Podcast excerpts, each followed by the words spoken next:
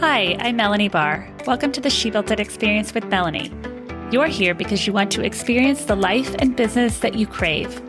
Join me as I talk to women who have successfully built it, a career and business that they love. We dive into the topic of how they built it and talk about everything from having the courage to make career leaps to the details of how to lead effectively, create successful teams, implement strategies for growth, and infuse tech innovation. Magic happens when we focus on the part of ourselves and our business that brings us joy. So let's dive in. Roseanne Cheng is the co founder of Evergreen Authors, an online school teaching authors the business of being a writer. She is the author of five books, and prior to Evergreen Authors, was a former marketing director at an indie publishing house. Thank you for joining us, Roseanne. You have a passion for helping authors create author platforms, and market their books and get them into the hands of readers. I can't wait to chat about all of that. But before we do, share with us more about who you are, your early career, and your why behind writing your books and becoming an author. Every creative person has a way of getting to a place where they are making a living off of their creative work. I'm certainly no exception to that. I've always been a writer and a teacher. I organically fell into a writing and publishing career that put me at this place where I have this very unique vantage point as both a teacher and author, someone who works in publishing and now who mentors authors and works as a ghostwriter. So there's never a, a, straight line when we're talking about creative work. And I've always find that the people who are the most successful are the ones that are the most flexible on the journey. I was teaching high school English, always had these book ideas in my head, but never had time to write them. And then I had my first child in 2010. And I remember thinking if I am going to publish a book, now is the time to do it. I was uh, home with her. I wasn't sleeping the whole bit about being a brand new mom. And I felt like I needed this creative outlet. Otherwise, I was going to lose my mind. I had this idea for a book about a school that takes corporate funding over federal dollars and what that would mean for the school system and for the students. And, and it got me thinking about what money could buy and what money doesn't buy in education. And I just started writing this book that I would want to teach. I loved writing it so much that I wrote another one. I had another child by that point because of the way my personal life was shaking out. It didn't make sense for me to go back into the classroom.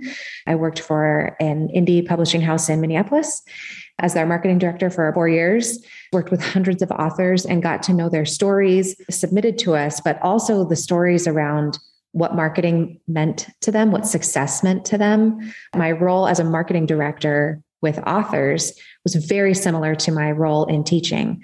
I had to meet my students uh, where they were. So I would have two people sitting at my desk wanting to talk about marketing a very similar book. But if one was a single mom working two jobs and the other was a retired, wealthy person with time on their hands, their marketing plans were going to look really different. And that was okay.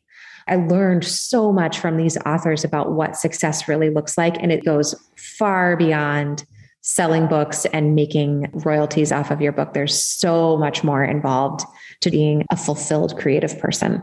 Isn't it so interesting how everyone's why is different? At times when we have a baby or we do something where we have to stop and think about what it is we want, it mm-hmm. takes us in such interesting directions. Yes. Because before we can be so busy doing our daily life that we don't really stop and think about what we truly want. Absolutely. And the, the truth is when when your children come into the world, every priority that you thought you had totally shifts into where it belongs, which is your children, right? But at the same time, as much as a mom, I, I really value being the best mom I can possibly be to my kids. I also think that being the best mom that I can be also means showing them the example of living a creative life and not giving up this very important part of myself be, just because I am a mom. In fact, they can they can coincide. Yeah, and when you love work and you love what you do, because you know I supported myself in LA since I was 19, and I learned to have jobs and do things that I loved. And when you love it, after having the twins, I found myself sitting in the nursery much like you said, thinking if I don't do something, a creative outlet or something where I feel fulfilled, like you said, you're going to lose your mind. So I, I love your career path that's taken so many different turns. from teaching to writing and publishing yourself and the marketing side. I have a business development background. When you market a book, it seems different. You have to learn the platform. And as a new author or even a, an established one, what is an author platform and what are your suggestions for creating one?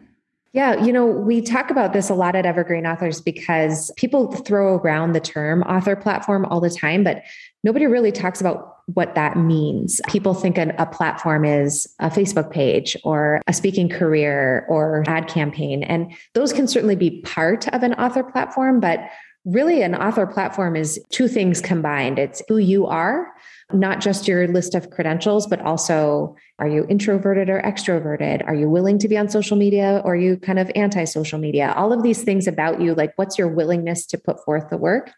And then who you can reach organically. We're all about starting with your organic circle. I'm not just talking friends and family, those are the people who are going to love and support you no matter what, but mm. really the people that you are writing to and for. You start with them and then you work your way out. I have seen an author platform look a million different ways for different writers and it really doesn't matter the genre. It doesn't matter if it's your first or 20th book. The platform is what you are willing to put forth to get your book out there because there are millions of books out there and thousands get published every single day. You need to figure out a way to put your book out there in a way that's going to make sense to you, that's not going to feel like a horrible chore for you, and that's actually going to bring you joy. Because when you do that, you create this long game of an actual writer career as opposed to a lip of sales and a, a story about that one time you wrote a book. It can be so overwhelming to think about selling anything and wanting to sell it to the masses. Just start with one. Start with focusing on one, your ideal reader. How you say focus on the things that bring you joy because there are some platforms that we love and there are some platforms where we think, "Ugh, I you know, feel like I have to do this, but I don't really want to."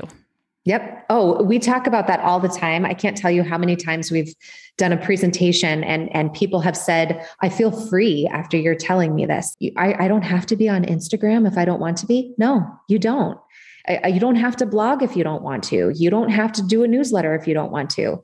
But if you do, if that seems like something that's, oh, that kind of lights a fire in me, like, yes, it's work, but it's creative work and it's fun for me, then that is the platform that you should choose.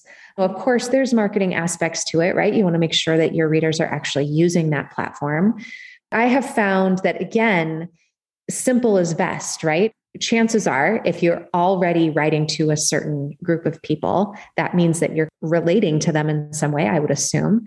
The platforms you like are going to tend to be the ones that they're on as well. So don't make things too difficult for yourself. Start with one or two things and then do those things well. Don't overcomplicate it. Mm-hmm.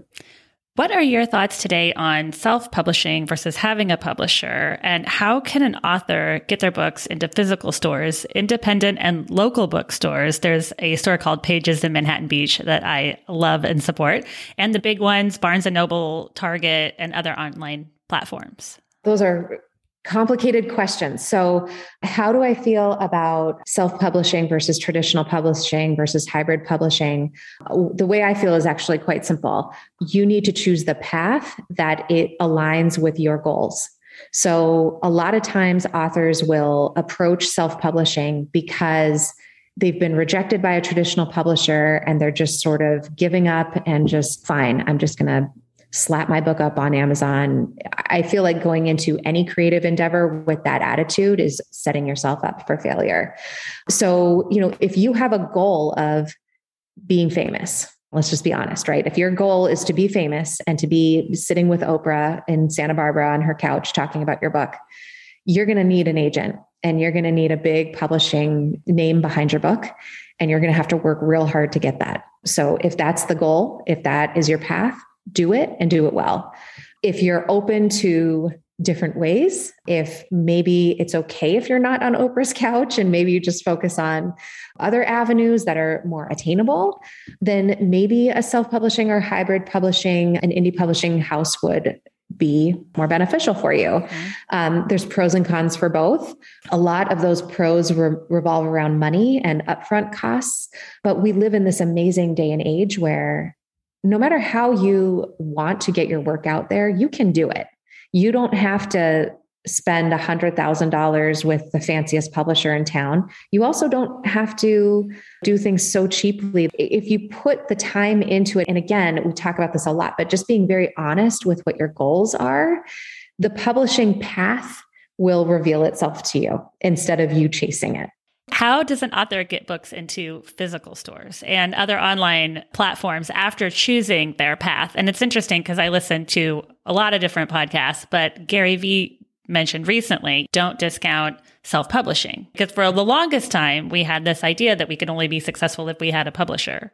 But it's so interesting how technology, and there is respect for that, complete respect for that. But it's so interesting how technology and the landscape is changing the way we take in our content. Yeah, I love Gary Vee too. So here's the deal. I think that the stigma around self-publishing, it has started to fade. And I, I, shouldn't say started, it has been fading for quite a while. We work with so many authors who come to us with books that they have traditionally published that they wish they had self-published so they could retain the rights and figure out how to do some more uh, marketing have some more flexibility around marketing and to keep more of the profits from their sales. I mean, this is this is where the money gets a little bit complicated because like if you if you do have a traditional publisher backing you and, and fronting the cost of your book, that is fantastic. They are in the business of making money for themselves though. So your contract will reflect that. And we've worked with so many authors who just they want some flexibility when it comes to putting their themselves out there and growing their author platform but they are bound by a contract with a publisher. And that is always really quite heartbreaking to us. At the same time I'm, I, I wouldn't say you should definitely self-publish and never traditionally publish and i would never say the opposite either. It really is a very personal path but it's also one that you should embrace. Once you choose it go all in and enjoy it you and I met because I learned about you and your company on a podcast, and I decided to reach out. One of my favorite things to do when I want to learn something new is to search in podcasts and just start listening until I find something that resonates. And Jessica Rhodes and Margie Feldhune, the founders of Interview Connections, who have both been guests recently on my podcast, would agree podcast guesting is such a valuable resource for getting your message and product to listeners. What advice would you give someone who wants to pitch themselves as a speaker? I love this. And this is actually going to be similar advice to the question that you asked, which is how to get your book into bookstores. There's no difference between pitching yourself as a speaker, a podcaster, pitching your book to be displayed in a bookstore, pitching your um, platform in some way. It all boils down to authentic personal connection. That is how it's done. We talk about this with authors all the time. If you take your book to Barnes and Noble and you say, I have this really great book and my goal is to make, you know, $1000 a month in book sales from it. Barnes and Noble is going to be like, well, we don't care about your goals. Barnes and Noble is there for their goals, and it's going to be the same at, with your local indie bookstore. So you want to go into the that relationship and say, "I have this book. Here's how it can help you." And here's how we can create a mutually beneficial partnership here, not just a I'm using you for your platform kind of thing. That's how I approach podcasting and speaking in general.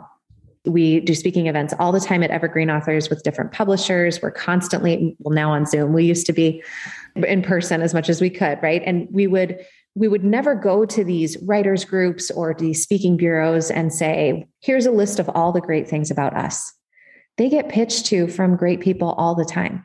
What they want to hear is why is it going to be beneficial to me to have you as a guest on my podcast or feature your book in my bookstore or whatever. And I think that so many authors, so many speakers miss out on that very golden opportunity to create like a lasting partnership with my background in business development, it's how can you help the client and how can you make their life better? Mm-hmm. And I think about this as I'm writing content too. It's like, how can I better someone who comes across the page?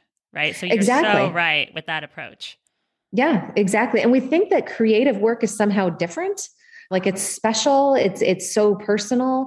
At the end of the day, unless you're writing in a journal just for yourself, if you want your book to get in front of other people, you need to think of this as a business. And it doesn't have to be in this horrible I'm selling my soul kind of way, but just from that perspective of I'm creating relationships here. I'm in this for the long game. So how help me help you. So true. At She Built It, we believe in experiencing the life and business that you crave. What is your favorite thing about being an author and running the business that you do today? My kids. So I miss teaching all the time, but I also know that teaching is one of the most inflexible jobs in the world. You're on a, a bell schedule, and the, the myth of having summers off is hilarious to a high school English teacher. And as much as I loved it and do love it and miss it, my priority is my kids. And so when I have a writing career, what I do now is is so flexible. So I can write when I have the time, but if my kids need me, I don't have to. And and I just think there's no price tag that I could put on that flexibility right now. That my kids are 9 and 11 right now. Mm-hmm. So they are at this wonderful fun age where they're just figuring out who they are and they need me. I don't want to miss it. Mm-hmm. I understand that. My mom taught kindergarten for 29 years. Mm. And so just when I talk to her about our kids, you know, she says, I didn't have iPads. When we needed a break during school, I had to figure out how to entertain 25 kindergartners. And I have eight year old twins. And the questions that are coming home about figuring out who they are, it, mm-hmm. it really is an important time. So that's great. It's great that you can be there for them and that you found a career that's fulfilling for you and that you are that role model to them. Truly, I can't tell you how proud it makes me when my daughter can talk to her teachers and say, My mom wrote this book, or my mom's a writer.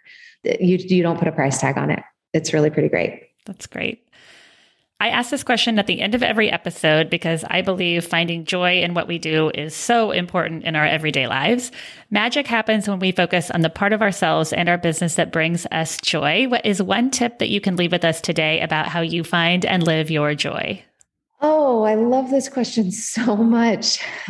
It makes me realize one thing that we didn't touch on, which is sometimes when you get into a creative career, if you do something you love, you have the danger of burning out on it.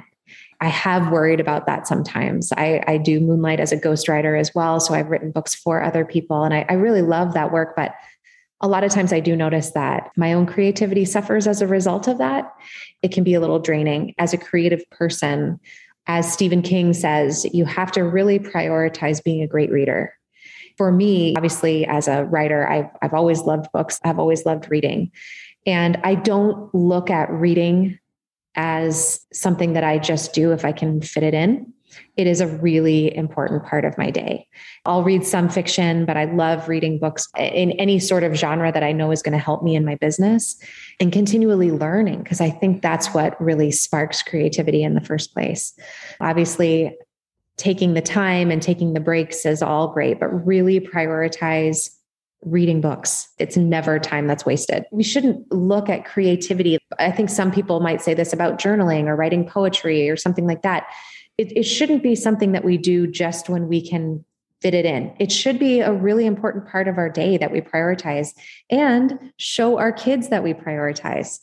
Our cre- creativity is important. Even if we don't sell it, it, it, doesn't matter if you sell it or not, just prioritize it so you're living a fulfilled life. And it, it's all the more important, I think, for women because we just tend to hold up more than half the sky. It, and the, the expectations on us are so enormous. And so it's all the more reason to just be very protective of that and be mindful of when that burnout's coming, because we all know when it's coming. We can feel it. When you listen to it and go, okay, time to just shut it down, then then you have to do it. So true. This has been such a fun conversation. I feel like I could keep asking you question after question. I love the path of your career and the business that you're building is helping so many people. It's so wonderful. So, congrats to you. Thank you. I have an amazing partner, so I couldn't do it without my Josie Robinson. She's truly amazing. So I am Mentioned very Josie fortunate. Too. Yes. And that's great. Yes. And we have talked. It's great that your collaboration works so well. Yes, absolutely. We're we're just beyond fortunate. We just work really well together and that is everything.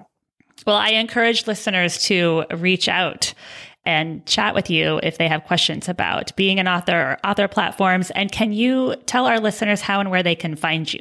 You can find me at evergreenauthors.com. We have all sorts of freebies and downloads. And I wrote a book called The Evergreen Author, which uh, really just encapsulates everything I know about how to create a really great author platform and be a career writer. So start at evergreenauthors.com. If you are new to She Built It, we'd love for you to join us. We offer community memberships, masterminds, innovative virtual events, and meaningful connections to entrepreneurs and corporate leaders. Please also check out our She Built It shop, curated products from women owned businesses who put their heart and soul into their beautiful and innovative products. We offer She Built It business consulting and the She Built It blog. Thank you to everyone around the world who joined today. Thank you to my editor, Rich Streffolino. Please download and subscribe wherever you get your podcasts. And until next time, together, let's let nothing stop us from experiencing the life that we crave.